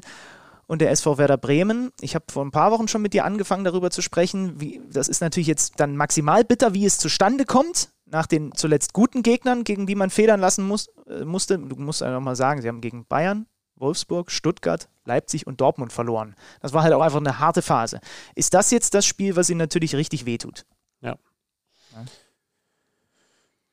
Es, es ist verrückt, aber sie sind da unten drin und wir haben die ganze Zeit geredet von, ja, Bremen macht das in dieser Saison auf die hässliche Tour, aber Hauptsache die Klasse halten und ja, meine Güte, sie könnten deutlich schöneren Fußball spielen, aber mit dem Kader musst du dann halt auch mal ein Jahr lang hässlich die Klasse halten. Jetzt auf einmal sind wir und vor allen Dingen die Bremer damit konfrontiert, dass sie die Klasse vielleicht doch nicht halten. Und ich muss auch sagen, damit habe ich nicht mehr mit gerechnet. Damit habe ich, da ist ein mit zu viel dabei gewesen. Ihr könnt eins der beiden streichen. Ja, ja, nee. Ich weiß gar nicht, woher wir eigentlich all diese Gewissheit genommen haben nach der Relegation im Wir Vorjahr. halten das für sehr schlau. Ja, aber, aber Ja, warum? Also, sein. was ist eigentlich die logische Erklärung dafür, dass es bei Bremen, äh, also wir haben es alle abgeheftet unter, das waren Aus Ausreißer vergangene Saison nach unten, ne? Aber warum eigentlich? Sind die qualitativ so viel besser geworden? Auf gar keinen Fall. Sie haben ja sogar also, noch mal also eigentlich ist es Mist gemacht in unlogisch. Verstehst du, was ich meine? Ja, ja. Es ist total unlogisch, dass alle gedacht haben, na gut, die werden jetzt das schon irgendwie ge- gedeichselt kriegen. ja. Mist gemacht in der Transferphase, war jetzt ein bisschen hart geurteilt, aber sie haben, ihr erinnert euch, Klasen verurteilt. Wir haben damals eine. Verkauft. Eine, äh, Habe ich verurteilt gesagt? Sie haben ihn verurteilt, dass er jetzt bei Ajax spielen muss, der richtig, Arme. richtig. Ähm, Also sie haben halt keine Kohle, muss man ja auch dazu sagen. Ne? sie haben ihn abgegeben und sie haben niemand Neues mehr bekommen. Ja. ja. Ähm, und das verurteile ich. Ja, tough. Also, liebe Bremer, Ja. tough. Wir haben, glaube ich, am, äh, am Montag schon über das Machst du, Restprogramm machst du gesprochen. Werbung für eine ProSieben-Sendung? Oh, schlecht von dir. Jetzt kommt Union. Ähm, da können wir gleich drüber reden, weil die habe ich gerade über 90 Minuten gesehen. Dann das Pokalhalbfinale gegen Leipzig. Äh, das wird wieder so ein, so, ein, so ein emotionaler Ausreißer, in welche Richtung dann auch immer. Dann Leverkusen, Augsburg und Gladbach sind die letzten Gegner des äh, SV Werder Bremen. Ich möchte mit dir kurz darüber reden, dass Hoffenheim gewonnen hat, wie das zustande kam und vor allen Dingen, was das über den Gegner aussagt, der da Borussia Mönchengladbach hieß, können wir dann besprechen. Aber klar ist, Hoffenheim ist mit diesen drei Punkten, jetzt wisst ihr auch, warum ich das vorwegnehme, raus aus dem Abstiegsrennen. Ne? Zwei Spiele mehr als Hertha. Na gut, du musst auch dazu sagen, wenn Hertha zwei Spiele gewinnt, Ja, sind es dann doch wieder nur drei Punkte. Aber es ist, es macht die Rechnerei natürlich enorm naja, schwierig. Augsburg ne? hat auf die 15, Also auf Bielefeld schon fünf Punkte Die Hertha Vorsprung, spielt so. übrigens noch gegen Hoffenheim, ne? Ja. Und äh, ja gut, aber du kannst mit reinnehmen bei äh, dem lustigen Spiel äh, Tipp den Absteiger. Ähm, Aber das ist jetzt noch, Du- oh, du willst, jetzt willst du das mit mir machen, das finde ich gerade echt fies, weil das, ich finde das gerade total schwer. wir haben äh, wir haben wir haben 5 Euro jeweils. Ich habe mehr, Ja. aber wir spielen um fünf, meinst Mein, du? also mein, mein Problem ist jetzt gerade, dass ich die Spielregeln noch nicht zu Ende gedacht habe, aber wir versuchen es schon mal. Du, äh, also wir wissen, Schalke steigt ab. Sagst du, dass Köln auf, unten bleibt? Ich sage ja, dass es kompliziert ist, weil jetzt fahren die Kölner dann plötzlich auch mal einen Sieg ein. Ähm, ich, darf ich mir das Restprogramm auch nochmal angucken vom 1. FC Köln? Ist erlaubt, ist erlaubt. Ja, Ja. die spielen Augsburg auswärts, Freiburg, dann bei der Hertha, dann gegen Schalke. Oh, da kannst du sie auch nicht safe auf, auf runtergehen tippen. Weil sie auch noch Schalke zum Beispiel haben. Also, jetzt Wir haben beide 5 Euro Wetteinsatz. Du musst Okay, den ich leg 17. mich und den fest. 18. Platz Ich- setzen. Wobei nee, du ich setze auch, ich, ich setz auch Ja. gerne den 16. mit. Komm, wenn, dann machen äh, wir den jetzt 16. und richtig. 17. natürlich, Ja, okay. Entschuldigung. Okay, ich lege mich jetzt fest und ich sage, Hertha BSC steigt direkt ab, weil die aus der Quarantäne nicht rauskommen werden mit der entsprechenden Form, um Spiele zu gewinnen, die sie noch nachholen. Okay. Und ich sage, dass der SV Werder Bremen in die Relegation geht und Köln einfach nur jetzt impulsmäßig, nachdem ich mir gerade dieses Restprogramm angeguckt habe, rettet sich genauso wie Arminia Bielefeld. Ich gucke jetzt auch nochmal schnell auf das Bielefelder Restprogramm. Das ist ja nun auch nicht unwichtig. Die haben noch die Hertha, die haben noch Hoffenheim, die haben noch den VfB Stuttgart, bei dem die Luft raus ist und noch Gladbach am nächsten Spieltag. Ja, ich bleib dabei. Bielefeld bleibt drin und einfach jetzt, nachdem ich mir das Restprogramm angeguckt habe, kriegt Wow. das der Funke mit den Kölnern hin. Die Hertha geht direkt runter, äh, ist zugebeutelt von Corona und Bremen geht in die Relegation. Okay. Okay, das ist tough. Bin gleich ja. ganz aufgeregt, weil ich das jetzt hier so gesagt habe. Und du, Ja, und ich habe dir, und ich hab dir noch nicht mal die besonderen Regeln äh, erklärt, aber die lasse ich hiermit auch einfach jetzt außen vor. Ich wollte dir eine besondere Quote auf Mannschaften wie Hertha geben, aber ähm, lassen wir. Ja, muss auch nicht immer verkomplizieren. wir was sagst du denn? Ich sage, Bielefeld geht runter und Köln geht runter. Also Krass, viel, viel, viel weiter auseinander könnten wir nicht Ja, liegen. Ne? Wir haben ja. noch nicht mal eine Ja, Überschneidung. okay, aber das ist aber, äh, wir haben uns nicht abgesprochen. Äh, aber übrigens, also andersrum. Ich sage, Köln geht direkt runter und Bielefeld dann in der Relegation. Okay, Ja. schauen wir uns an. Stark. Okay. Hört ihr euch an?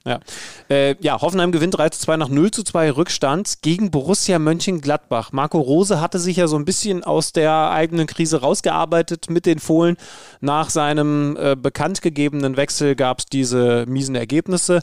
Zuletzt deutlich Aufwind und dann das. Du führst 2 zu 0 und kriegst am Ende ein 2 zu 3. Die liebe Kollegin Ann-Sophie Kimmel hat hier nebenbei arbeiten müssen und sieht dann, dass es aus einem 2 zu 0 ein 2 zu 3 geworden ist und fragt, wie kann einer Mannschaft wie Gladbach das passieren? Ich richte diese Frage an dich. Ich kann es dir, ich kann es nicht genau sagen. Ähm, Mhm. ich Sag dir gleich, welche ich, ich war Erklärung ich parallel, zurechtgelegt ich war ja hab. parallel in der Radiokonferenz, das heißt, ich habe den Schilderungen des Kollegen natürlich zugehört, ähm, aber ich hab, kann, es fällt mir natürlich dann jetzt schwer, so auf Ferndiagnose, ohne das wirklich intensiv be- begleitet zu haben oder zu, gesehen zu haben. Ähm, der offensichtlichste Grund ist, dass Hoffenheim einen der besten Knipser der Liga hat. Das wäre der Ja. offensichtlichste Grund. Ja, ähm, Der ist ein bisschen billig, aber den nehme ich jetzt einfach mal. Marco Rose war richtig enttäuscht von der Leistung seiner Mannschaft.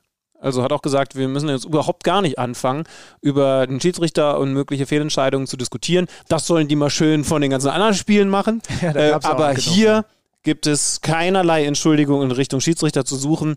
Das darf uns so nicht passieren. Und dann eben nochmal die Frage, wieso passiert das einer Mannschaft wie Gladbach? Ich habe einen Vorschlag. Aber ich muss eben auch ganz ehrlich sagen, ich habe dieses Spiel jetzt noch nicht 90 Minuten gesehen, sondern im Moment nur in der Konferenz. Gladbach hat einen Stil, wir haben ihn hier unter anderem mal von Matthias Ginter beschrieben bekommen, der auf ein gewisses Risiko aus ist, was das Spiel der Gladbacher ja an guten Tagen auch sehr, sehr attraktiv macht. Beispiel, Matthias Ginter bekommt die klare Ansage, wenn ich den Ball hinten habe, dann soll ich erst einmal nach vorne schauen. Dann wollen wir schnell nach vorne spielen, dann gehe ich ins Risiko, was vielleicht meine Passquote im Vergleich zu alten Zeiten bei Dortmund und noch länger äh, zurückliegend bei Freiburg nach unten drückt. Aber es kann eben dazu führen, dass vorne schnell über das dadurch hervorgerufene Chaos eine Torchance entsteht. Du bist aus dem Satz noch rausgekommen. Stark. Keine Ursache. Hast kurz gestrauchelt, aber dann bist du wieder aufgehört. Vereine, die mit einem Chaos spekulieren, die genau das wollen, schaffen es nicht, bei einem 2 zu 0 eine, einen, einen, einen Hebel umzulegen in Richtung hässliches, kontrolliertes Verwalten. Natürlich kannst du einer Mannschaft sagen, und jetzt macht ruhiger und jetzt spielt den sicheren Ball, aber diese Mannschaft hat eigentlich eine andere DNA. Sie ist so zusammengestellt und sie bekommt in Trainingseinheiten über die komplette Saison genau diese Situationen reingearbeitet, reingeprügelt. Ball und nach vorne. Ball gewinnen und jetzt ab. Das ist eine Qualität. Das macht sie stark. Das kennen wir von Leipzig, aber wir haben auch bei Leipzig in den vergangenen Jahren, auch in Vorgänger-Podcasts schon darüber diskutiert, warum passiert Leipzig sowas, warum passiert Gladbach jetzt sowas und eben auch nicht zum ersten Mal, mhm. weiß Gott nicht zum ersten Mal Führung weggegeben, weil das Mannschaften sind und ich habe es ja auch schon oft genug gesagt, ich bin Marco Rose-Fan, ich finde den als Typen super, ich finde ihn als Trainer an der Seitenlinie super, aber mit dem Spielstil, und er ist ja auch nur einer, weil das ist ja eigentlich der absolute Trendspielstil im Moment in der Fußballwelt, bin ich nicht immer d'accord, weil genau dieses Element halt zu oft abgeht. Mhm. Was ist mit dem guten alten Otto Rehagel Fußball? So, wir führen 1-0, es ist 60. Minute und wisst ihr, was wir jetzt machen? Jetzt wir geben euch nicht mehr den Ball. Jetzt machen wir das Vorhängeschloss ran. Ja, ja genau. Erinnerst, erinnerst, du dich zurück an, ich glaube, es war die letzte Saison von Julian Nagelsmann bei der TSG Hoffenheim, als die reihenweise Spiele nach Führung noch abgegeben haben?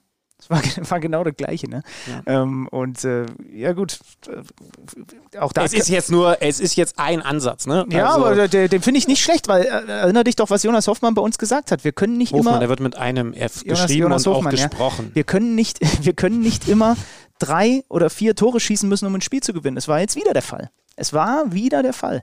Und ähm, ja, also ich finde den Ansatz nicht verkehrt. Und trotzdem würde ich dich gerne nochmal fragen, wenn du gleich ausgetrunken hast, ähm, wo denn Andrej Kramaric äh, demnächst spielt und vielleicht auch spielen sollte, qua seiner Abschlussqualitäten. Und das ist offensichtlich einer der besten Abschlussspieler der kompletten Liga.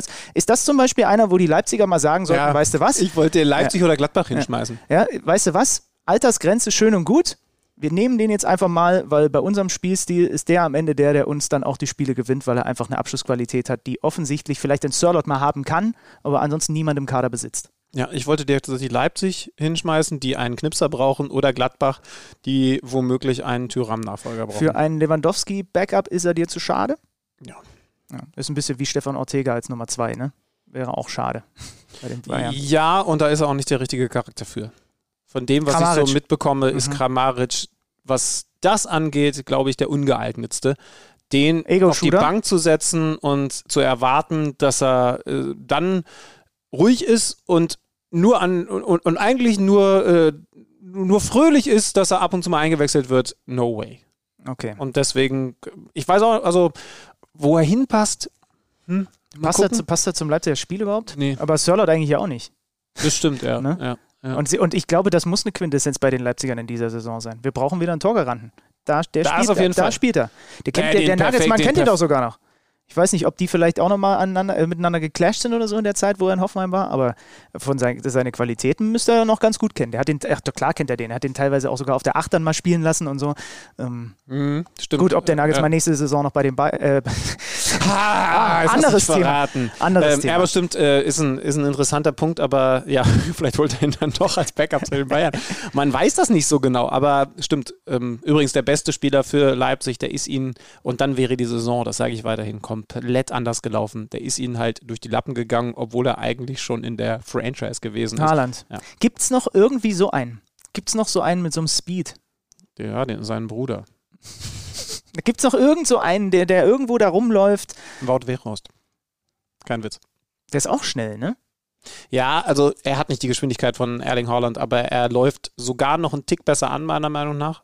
Mhm. Und äh, er ist ein Torgarant. Ist, äh, Im Endeffekt muss und, man sagen, das äh, ist jetzt hart formuliert, aber er ist der fertigere Spieler. Und fertig meine ich jetzt nicht aufgrund seiner Social Media Äußerungen. Er ist der fertigere Spieler im Vergleich zu Erling Haaland. Und es sieht jetzt nicht zwingend so aus, als hätte er jetzt schon einen Grabstein in Wolfsburg vorbestellt und ähm, mehrere äh, Eigentumswohnungen bauen lassen, weil er weiß, er wird seine Karriere dort beenden. Also. Ja. Ja. Wollen wir das Spiel auch schnell abhaken, wenn wir dabei sind? Wolfsburg gewinnt 3-1 gegen Stuttgart. Haaland trifft auch das, wie gesagt, ich habe es vor allem bei den Kollegen dann vom Kollegen in der Konferenz halt gehört.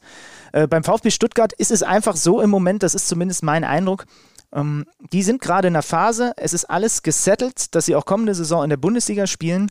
Und jetzt ist gerade so eine Phase, und das hatten sie in dieser Saison ja schon mal. Die haben ja nicht die ganze Saison Sosa Kalajdzic gespielt, ne? Mhm. Sondern es gab eine Phase zu Beginn, da war viel Gonzales, da war viel Silas. Und ja, aber Kalajdzic sogar auch genau, der war auf der Bank, ne? genau. Hatte ja auch äh, eine relativ äh, schwerwiegende Corona-Infektion, ne? Jetzt äh, mm, hoffe ich, ich hoffentlich vertue ich mich jetzt nicht. Bin ich mir jetzt nicht ganz sicher. Ja, äh, ja. Überprüfe das nebenbei bitte nochmal. Aber jetzt haben sie den Gonzales nicht, jetzt haben sie den Silas nicht und diese, und das sind für sie Unterschiedsspieler. Äh, wir erinnern uns an Sven Mislintat, was er uns erzählt hat. Ähm, über Silas war mein Gituka. Ja, das, das, das tut ihnen gerade weh.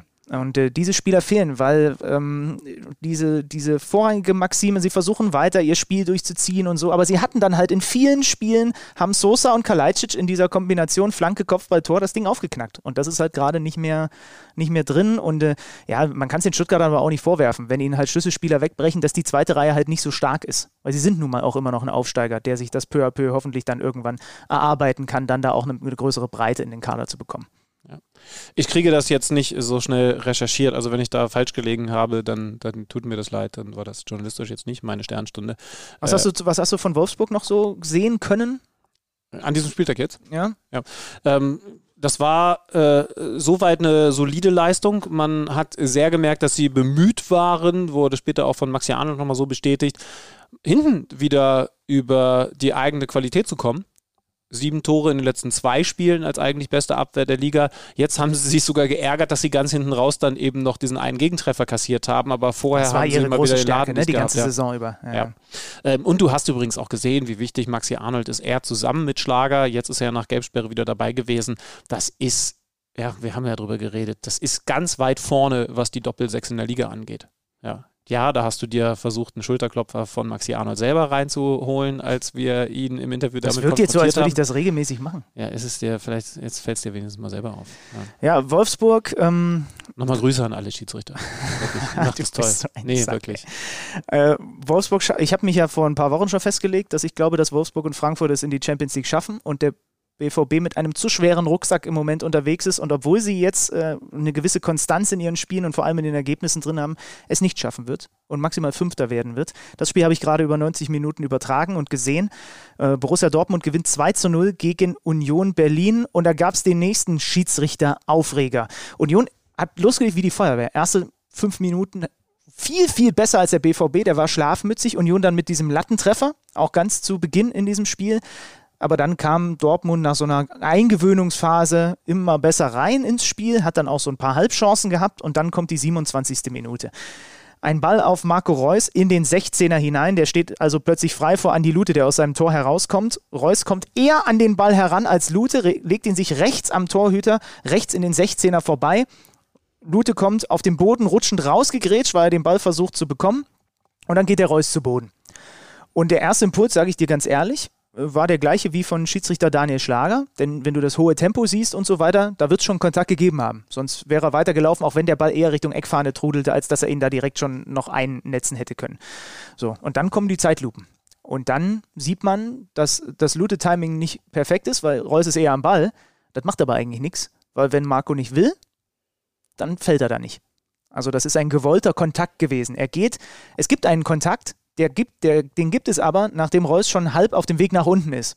Und dann gibt es einen Kontakt tatsächlich am Fuß. Ja, und da sind wir dann beim Regelwerk, das eben sagt, der Kontakt muss den Fall begründen. ne? Muss Also- ursächlich sein, ja. Also ist die Ursache für den Sturz von Marco Reus und das zeigen die Slomos eigentlich ziemlich gut, war er nicht. So, und jetzt sind wir dann beim nächsten Punkt. In Köln sitzt Benjamin Brandt, der Video Assistant Referee.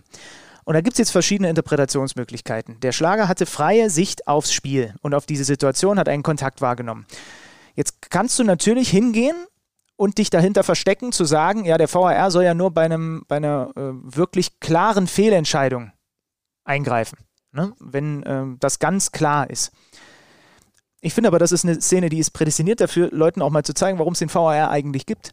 Der, äh, wenn er sagt, das ist für mich keine klare Fehlentscheidung, dann ist für mich zwingend, dass er, und selbst wenn das vielleicht gar nicht erlaubt ist, ist mir vollkommen wurscht, dann ist das ein Fehler im System und muss behoben werden. Denn es muss, es muss passieren, dass Benjamin Brandt da sagt, Daniel, das war so ein winziger Kontakt. Guck dir das auf jeden Fall nochmal an.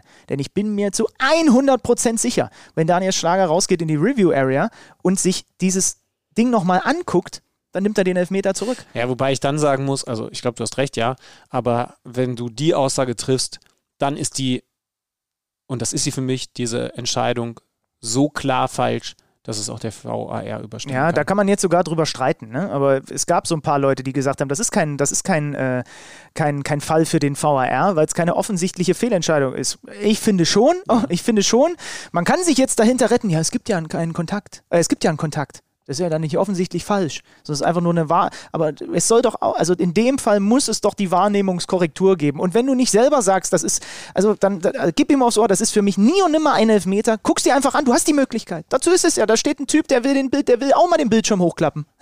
in dem Moment. So, guck's dir an und dann nimmt Schlager den Elfmeter hundertprozentig zurück. Ja. Und bei der Nummer gibt es keinen Twist mehr. Das war zu Ungunsten der Unioner unserer Meinung nach Bitter. eine Fehlentscheidung. Ja. Äh, jetzt muss man noch dazu sagen, dass Holland diesen Elfmeter verschießt. Ne? Den Stichwort Nachschuss auch noch verschießt. Verschossener Elfmeter, er verschießt auch den Nachschuss. Übrigens hat es in Stuttgart sehr ähnlich gegeben. Ja, stimmt, Förster, verschossener Elfmeter und dann aus sechs Metern oder so drüber. Das war genau der Unterschied, denn Holland schießt den Drunter. Ball drunter unter Lute. Der wäre ebenfalls nicht reingegangen, aber dann kommt Reus und drückt ihn über die Linie. Ja. Und so ist es dann tatsächlich auch ein Vorteil, äh, ein, ein, ein Tor gewesen. Also ja, ein Vorteil aus dieser Fehlentscheidung äh, beim Elfmeter von Lute gegen Reus hat das 1 zu 0 gebracht. Ich würde zumindest gerne auch noch über eine schöne Sache an diesem Spiel reden, über eine schöne Bewegung, wenn die von Marco Reus schon nicht so schön gewesen ist. Julian Brandt viel gescholten, viel gelitten, viel auf der Bank in den letzten Wochen. Beim 2 zu 0 der Assistgeber Ja. für den Treffer von Guerrero. Eine Bewegung, schaut sie euch nochmal an. Dieser erste Kontakt von Brandt, der leichte Schlenker nach links und wie er ausweicht, mit welcher Eleganz. Das hast du nur bei ganz wenigen Bundesligaspielern. Bei Julian Brandt siehst du sowas. Wir wollen es öfter sehen, Julian. Das Mhm. ist ganz klar zu erkennen. Die Dortmunder hätten da schon längst führen müssen. Haaland war wie vernagelt an dem Tag. Der hat noch drei Riesenchancen vergeben, war richtig sackig natürlich. Also unterm Strich ist es ein verdienter Sieg. Man muss aber dazu sagen, Union hatte einen Geniestreich von Max Kruse. Ansonsten war von ihm leider nicht viel zu sehen. Und sie brauchen Max Kruse am Leistungslimit, wenn sie gegen Dortmund was holen wollen. Die haben sie ja im Hinspiel geschlagen. So, da war, da war, weh, da war zu wenig von ihm. Er, lass mich kurz auf jeden Fall noch schildern. Freistoß an den Pfosten, den schlänzt er wunderbar über, den, äh, über die Mauer drüber. Zweites Mal Alupech für, ähm, für Union. Und wenn du das dann zusammennimmst, auch noch mit der Entstehung des 0 zu 1 aus ihrer Sicht, dann ist es zumindest mal bitter. Trotzdem unterm Strich Dortmund viel mehr Torschüsse, viel mehr auch klare Gelegenheiten. Union hat nicht so diese, diese Wucht nach vorne entfalten können. Die haben sich nicht so viele, gerade auch in der zweiten Halbzeit, Chancen rausspielen können. Das lag auch an Kruse. Ja, er hat einen guten Freistoß, du hast gesagt. Das hat mal wieder gezeigt, wie viel Gefühl er im Fuß hat. Und trotzdem bin ich mir nicht ganz sicher, ob er der richtige Mann ist bei Unions Spielstil gegen Topmannschaften. Weil jetzt ein bisschen anders als gegen die Bayern. Da hat nämlich Kruse überhaupt gar nicht funktioniert. Da hing er in der Luft, weil man gegen die Bayern ganz klar gesagt hat, naja, wir sind jetzt die Leichtathletikmannschaft Union Berlin. Ne, vor, vor, wann war es am 28. Spieltag. Da haben sie übrigens das letzte Mal mit Viererkette gespielt. Fischer Ja. lässt gegen die Bayern und Dortmund in beiden Spielen jeweils mit Viererkette spielen, gegen die Bayern ungeschlagen. Ähm, hat er heute auch wieder versucht. Ja, da war dann Max Kruse so ein bisschen der Fremdkörper, der natürlich ein toller Fußballer ist, aber eben dahingehend herausstechen, weil sie über ganz andere Dinge gekommen sind. Ah, ich- ah, ich verstehe, was du ne? meinst. Und, Okay. und, äh, und deswegen weiß ich gar nicht, aber das kannst du jetzt besser bewerten als ich, weil ich das Spiel nicht über 90 Minuten gesehen habe, ob ein Max Kruse in so einem Spiel dann wirklich ein X-Faktor ist oder ob er vielleicht sogar, wenn es ganz negativ ausgelegt wird, der falsche Mann ist. Also in der ersten Halbzeit hat Union das mit Max Kruse so unglaublich kompakt gemacht, dass Dortmund sich wirklich schwer getan hat. Das muss man schon dazu sagen. Dortmund hat es dann phasenweise echt gut hinbekommen, den Ball laufen zu lassen und sich aus diesen aus diesen Union-Zweikämpfen rauszuhalten, aus diesen 1 gegen 1 Duellen, äh, wo man ins Dribbling geht. Ne? Das, haben, das haben sie ganz gut dann hingekriegt. Aber da hat, hat, hat Kruse ihn auch nicht, also ganz, ganz im Gegenteil, hat ihn nicht wehgetan, sondern er hat mit zur Kompaktheit beigetragen und es gab so ein paar. 45% Ballbesitz nur für Genau, Union in der genau. ersten Halbzeit. Und es gab ähm, ein paar Situationen, auch dann in der zweiten Halbzeit, ja, da hat er einfach keinen glücklichen Tag gehabt, weil da hilft dir ein Geniestreich von Kruse auch mal. Weil ich, mi- mir fehlt jetzt ein bisschen die Fantasie zu sagen, wenn er jetzt mit Teuchert, mit, ähm, wen hat er noch eingewechselt? Porjanpalo. Teuch- Porjanpalo, ähm, mit Bülter gespielt hätte, wäre das großartig anders gewesen. Avoni hat er ja nicht Mhm. im Moment. Ne? Ähm, und von daher würde ich sagen, mh, also es gab zumindest so ein paar Situationen, da ist mir, glaube ich, auch in der Re- Reportage rausgerutscht, oder da habe ich mir gedacht, wenn ich gerade nicht dran war, ähm, ja, das war jetzt so ein Moment, Max, da hätten sie mal sowas, sowas von dir gebraucht, weil da war zumindest mal so ein klein bisschen die Tür offen. Ansonsten hat Dortmund ohnehin wenig angeboten. Zum Beispiel, ich habe mir gedacht, auch die linke Seite der Dortmunder, die linke Defensivseite, die rechte der, der Unioner, könnte, könnte ein Schlüssel in diesem Spiel sein, weil da spielt mit Christopher Trimmel nun mal Mr. Flanke äh, und davor hat Ingwarzen gespielt und wenn du dann weißt, dass auf der anderen Seite Rafa Guerrero den Linksverteidiger gibt und gerne auch mal mit nach vorne geht und dann gerne auch mal die Absicherung für ihn fehlt, das hat man gegen Bremen zum Beispiel gesehen, hätte das was sein können, wo ich mir dachte, da hätten die, da hätten die Unioner vielleicht eine Möglichkeit gehabt zu attackieren. Christopher Trimmel übrigens, vierter Nasenbeinbruch in seiner Profikarriere. Ähm, das Also entweder das, es ist Das Pech, schaffen so manche Rummelboxer nicht. entweder es ist Pech oder es ist mittlerweile ein Fetisch bei Chris. Ganz anders kann ich es mir nicht sagen. Du bist wieder mit dieser Maske da unterwegs Ja. gewesen. Wenn du jetzt über die Außenverteidiger redest, übrigens, wäre es dann sogar eher ein Ding gewesen, Azar da hinten zu fordern. Ne? Also, wenn du davor noch Ingwertsen hast, aber die, die Seite Hazard und, und Guerrero zusammen Genau. unter Druck zu setzen, wäre Ja. natürlich eine Idee gewesen. Ja. Ja. Naja, unterm Strich geht der Sieg trotzdem in Ordnung. Und, und Dortmund holt jetzt seine, seine Punkte. Ja, das ist erstmal das Wichtigste. Ähm, sie, sie strauchen da nicht. Dritter Sieg in Folge, Stuttgart geschlagen, Bremen geschlagen, Union geschlagen. Das sind auch alles Spiele, die du gewinnen musst, wenn du halt da in diese Champions League noch mit reingehen willst. Aber ich bleibe dabei. Ich glaube, der Rucksack ist am Ende zu schwer und die Hypothek zu groß, weil ähm, wie ist jetzt die aktuelle Lage? Es sind vier Punkte hinter Frankfurt und fünf Punkte hinter dem dritten, hinter dem VfL Wolfsburg. Und das Rest, Schlüsselspiel kommt jetzt, ne? Genau, das Schlüsselspiel kommt jetzt gegen den VfL Wolfsburg auswärts. Und was? Zack, Mats Hummels hat sich heute die fünfte Gelbe abgeholt, wird in diesem Spiel fehlen und Wout Weghorst reibt sich schon die Hände. Weil es wäre schon gut, mit einer eingespielten Innenverteidigung gegen Weghorst zu gehen. Ja, nicht nur eingespielt, sondern wen haben sie denn da? Da müssen sie dann wahrscheinlich wieder kreativ werden und Emre Can hinstellen, ne? Ziemlich sicher, ja. Denn Sagadu ist nix, Genau. logischerweise. Ähm, dann müssen sie, also, also klar, sie haben noch Meunier, aber definitiv ja keinen gelernten Innenverteidiger. Sie, sie können auf Dreierkette umstellen, aber ich sehe da kein Vorbeikommen an Emre Can als Verteidiger. Ich auch nicht. Und das wird, wie gesagt, das Ja. wird interessant, wie sie mit Weghorst und äh, mit denen dahinter auch dann umgehen. Mhm. Und das ist das absolute, absolute Schlüsselspiel für Dortmund, wenn noch was gehen soll Richtung, ähm, Richtung Champions League. Weil es, ich, ich, wen spielt Frankfurt, wenn du es gerade offen hast? Hast Frankfurt spielt, Frankfurt spielt am kommenden Spieltag in Leverkusen? Ja. dann gegen Mainz, dann Schalke. Also haben die Frankfurter noch, die haben noch S04 und am letzten Spieltag gegen den SC Freiburg. Ich glaube, Freiburg, äh, Fre- Freiburg sage ich schon, Frankfurt zieht es, so, auch aufgrund des Restprogramms. Ähm, und äh, wie gesagt, bei den Wolfsburgern, die haben noch Leipzig, aber Leipzig ist auch eine Wundertüte gerade. Die haben noch Mhm. Union und die haben Mainz am letzten Spieltag. Kann ich auch nicht so richtig einschätzen, das Ja, Restprogramm. schwer, Es, schwer, ist einfach schwierig, Ja. aber Dortmund, wenn, wenn das nicht klappt am Wochenende ohne Hummels gegen Weghorst und Wolfsburg, wird es definitiv nichts mit der Champions League. Bin ich bei dir. Haben wir noch was offen? Äh, ich glaube, wir haben schon so lange gequatscht. Ich wollte mit dir mal, aber das nehmen wir einfach mal mit in einer der nächsten Folgen auch mal über das Thema Ablösesummen für Trainer nochmal sprechen. Das haben wir bislang noch gar nicht aufgemacht. Ähm, Ich glaube, das wird noch mal ein Thema werden in den nächsten Wochen. Meinst du? Ja. Und ansonsten ist noch die, die, die schöne Feststellung, dass der arme, arme äh, Florentino Perez mit Real Madrid, der gerade noch auf die Tränendrüse gedrückt hat, dass er ansonsten der Club pleite geht ohne äh, die neu gegründete Liga, jetzt mal eben David Alaba mit einem Vertrag bis 2026 ausgestattet hat. Wir haben von Carlo Wild ja gelernt, der kostet ja so gut wie nichts. Habe ich aber auch oft gemacht. Nach, also, wenn, wenn du so einen richtigen Rückschlag hattest, ne, privat, dann sich mal was gönnen. Also ist auch so. Egal, ob man sich leisten kann oder nicht. Ja, Das ist im Grunde das genommen- das ist im Grunde hinweg, genommen das kennt Motto doch von jeder, Real wenn man und eine Barca, Trennung ja. hatte oder so, dann geht man shoppen und es fühlt sich direkt besser an. Ganz kurz noch, weil wir müssen es dann eh in den nächsten Wochen verfolgen, aber das muss doch jetzt Konsequenzen haben, oder? Also, äh, wir wissen, die Super League wird nun so zumindest erst einmal nicht stattfinden, aber da haben sich also da haben sich Leute verabredet, haben ein Geheimbündnis beschlossen, wollten den Fußball revolutionieren. Das ist nach hinten gegangen wie wahrscheinlich nichts in den letzten 40 Jahren Fußball-Profi-Geschäft. Aber, also, also ich glaube, das Silver Goal kommt auf zwei. Und das, das war dazu verhältnismäßig erfolgreich. Die Super League. Nee, der Torlinienrichter noch. Ja, der Torlinienrichter ist, ist, auf, ist, auf, ist auf zwei oder drei. Könnt ihr gerne abstimmen. Wir machen einen wollte, kleinen Tototet. P- Perez wollte auch die, die, die Spielzeit verkürzen, ne? Hat gesagt, 90 Minuten, das gucken sich die jungen Leute doch nicht mehr an. Aber weißt du was, äh, da war ich mir nicht sicher, ob das Perez oder Postillon war. Aber, aber weißt du, was ich meine? Also, Ja, dass muss die doch jetzt- die Konsequenzen haben. Ich meine, der, der, der ist, wer, wer ist es von, der Chairman von Manchester United, der ist konsequent zurückgetreten. Agnelli von Juve ist direkt mal rausgekickt worden, verständlicherweise, als äh, ECA-Vorsitzender. Wobei da ist er selber zurückgetreten davon, äh, Mhm. in dem, in dem Gedank Gedanken, dass er jetzt mit der Super League richtig Gas gibt. Also du, du meinst jetzt, aber meinst du schon diese Saison? Weil dann wären drei Viertel des Halbfinals nicht möglich und Paris wäre Champions League-Sieger. Naja, ich wollte damit ja nicht sagen, dass du die rausschmeißt, aber also du Ja, kannst. aber wie ja- bestrafst du sie sonst? Wenn, naja, wenn du sie ähm, nicht zumindest nächste, also was ich mir vorstellen Also könnte, ich die habe UEFA den sagt, Eindruck bekommen in den letzten Tagen, Geld ist ein ganz wichtiges Thema. ja, ich, ich, ich würde sagen, und das geht ihnen dann am Ende ans Geld, nächste Saison spielen die alle pauschal keine Champions League. Aber, es wär, aber es dann, aber dann schneidet so, sich die UEFA ins eigene Fleisch. Weil man Ja. muss schon eins dazu sagen, ich habe das am Montag auch so ein bisschen versucht anzudeuten. Beschäftigt euch mal alle mit dieser Champions League-Reform.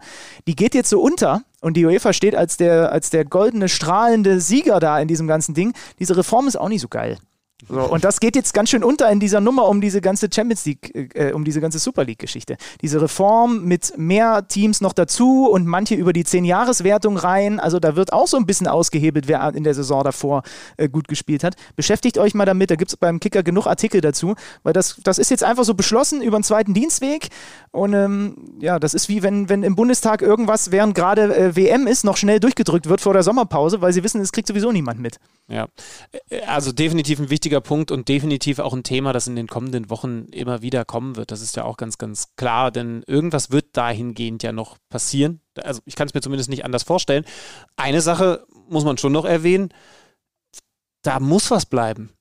Also wenn du Liverpool-Fan bist, du weißt halt jetzt spätestens, dass der Verein, bei dem du dich, wenn es Corona zulässt, jeden Samstag oder jeden Sonntag auf die Tribüne stellst und laut You Never Walk Alone singt, wenn er das so will und wenn die Situation es hergibt, aber mal ganz schnell sagt, das ist uns alles egal. Wir gehen hier alleine mit den elf anderen Großen. Wie war und wir entscheiden das für uns. Also ja, die Fans haben Macht, aber die Fans müssen auch wissen, wie solche Vereine imstande sind zu handeln. Gerade auch Investoren geführt. Ja. Und das ist halt eine Geschichte. Und die Argumentation waren auch so geil. Chelsea und City, glaube ich, war es, die gesagt haben, wir sind sowieso als Letzte nur auf einem kurzen Dienstweg auf den Zug noch aufgesprungen. Jetzt haben wir uns damit mal beschäftigt. Finden wir doch nicht so gut. Und sorry. Und wieder zurück. Ja, So. aber das ist wirklich, das ist wie der, der Mark Oliver, der, wenn die Mutti äh, äh, ko- ankommt mit ihm hinten an der Hand und dann sagt, was ist hier los gewesen, der dann sagt, "Hm, ja, ich wollte eigentlich gar nicht mitspielen hier am Roulette-Tisch. Das hat ja Kilian, der hat, der hatte gesagt, ich soll das machen, sonst, sonst verprügelt er mich. So, also, Wir ist müssen, Quatsch. wir müssen jetzt Feierabend machen, sonst kratzen wir an den 90 Minuten und Florentino Perez sagt, dass so lange niemand Nee, mehr die aufmerksam jungen sein Leute kann. nicht, ne? Nee, nee. Ja. Wir werden diesen Podcast in Zukunft in 15 Minuten Stücken ausstrahlen. Ja. Und damit werden wir den Fußball retten. Glaubt uns das bitte. Das ist das Einzige, was wir wollen und was Real auch will und was der Chairman von denen will und Agnelli und so. Die wollen doch nur den Fußball retten. Wir müssen doch jetzt auch, also das sollen wir doch schon mal anerkennen. Ihnen Ja. geht es nur um den Sport. Wirklich. Kauft euch mal, wenn ihr jetzt ein bisschen Zeit habt, Montag kommt die nächste Folge, mal ein, ein schickes Real Madrid-Trikot. Für, was kostet das gerade? Wir werden nicht viel Apel kosten. und ein Wird Ei. Aber dann schlag zu. Oh, weißt du Ihr was? rettet damit den Fußball. Weißt du, was ich gerade gemacht habe? Ist angekommen bei mir zu Hause. Ich habe ein neues Trikot daheim. Es ist gelb. Kannst du dir vorstellen, welcher Verein? Du weißt ja, dass ich jetzt zum Beispiel kein Dortmund-Sympathisant bin oder sowas. Gelb, international? Ich weiß schon, dass du, ich weiß, dass du ein Schweden-Trikot hast, aber du wirst dir nicht noch ein zweites gekauft nee. haben. Ich habe ich hab ein Unikat auf Ebay ersteigert. Auswärtstrikot Arsenal. Nee. Äh, Via Real mit Riquelme hinten drauf. Habe ich, auf- hab ich auf Ebay geschossen. Freue ich mich. Freue freu ich mich richtig. Werde ich, mal, werd ich mal eine Story die Tage machen. Folgt mir mal auf Instagram, Leute. Braucht Follower. Und auf Twitter sowieso. Gut, Schluss. Leute. Ende. Benny Zanders Social Media Auftritt wie die Super League. Mieses Timing. Macht euch noch eine schöne Woche. Am Montag hören wir uns wieder. Wenn das alles nach Plan läuft, dann ein sehr spannender Gast aus dem unteren Tabellendrittel. Jetzt könnt ihr mutmaßen. Aber ihr habt ja ein bisschen Zeit. Ich weiß auch noch nicht, wer es ist. Ciao. Ciao. Kicker meets the Zone, der Fußball-Podcast. Präsentiert von Tipico Sportwetten mit Alex Schlüter und Benny Zander.